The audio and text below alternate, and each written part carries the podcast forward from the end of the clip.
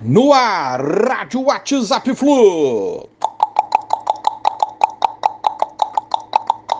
Bom dia, galera. Aça Tricolor, 25 de setembro de 2022. Domingo sem jogo do Fluminense, mas quarta tá chegando, tem Fluminense e Juventude pela 28ª rodada, que inicia hoje com São Paulo e Havaí.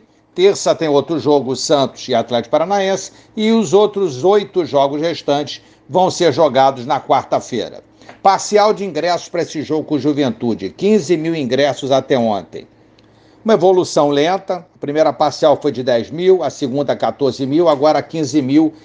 E temos ainda três dias, domingo, segunda e terça, completos aí para evoluir nesse número e a própria quarta-feira para tentar vender mais alguma coisa, aumentar aí o público para esse jogo. Elenco segue treinando, quase todos os atletas estão à disposição do Diniz, só Luan Freitas e Matheus Ferraz fora são as exceções aí. Isso é bom.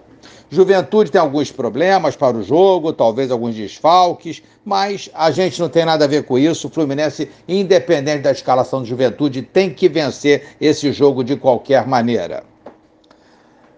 Luiz Henrique, que falta que ele faz aqui no Fluminense. Jogaria, é lógico, na vaga do Matheus Martins, moleque ensaboado, preocupava, perturbava os adversários. E parte da torcida não gostava dele no início, assim como também não gostava do Richarlison lá no começo dele no Fluminense. Está aí o Richarlison hoje brilhando ao lado do Neymar na seleção brasileira e o Luiz Henrique comparado ao Dembélé pelo Mundo Deportivo Jornal da Espanha. Ah, galera, se a gente pudesse segurar, se não todos, mas alguns dos nossos atletas que revelamos e que eles pudessem atuar juntos por algumas temporadas. Teríamos realmente um timaço. É uma pena, mas é assim mesmo, vamos em frente. Bom domingo a todos, amigos. Abraços, valeu, tchau, tchau.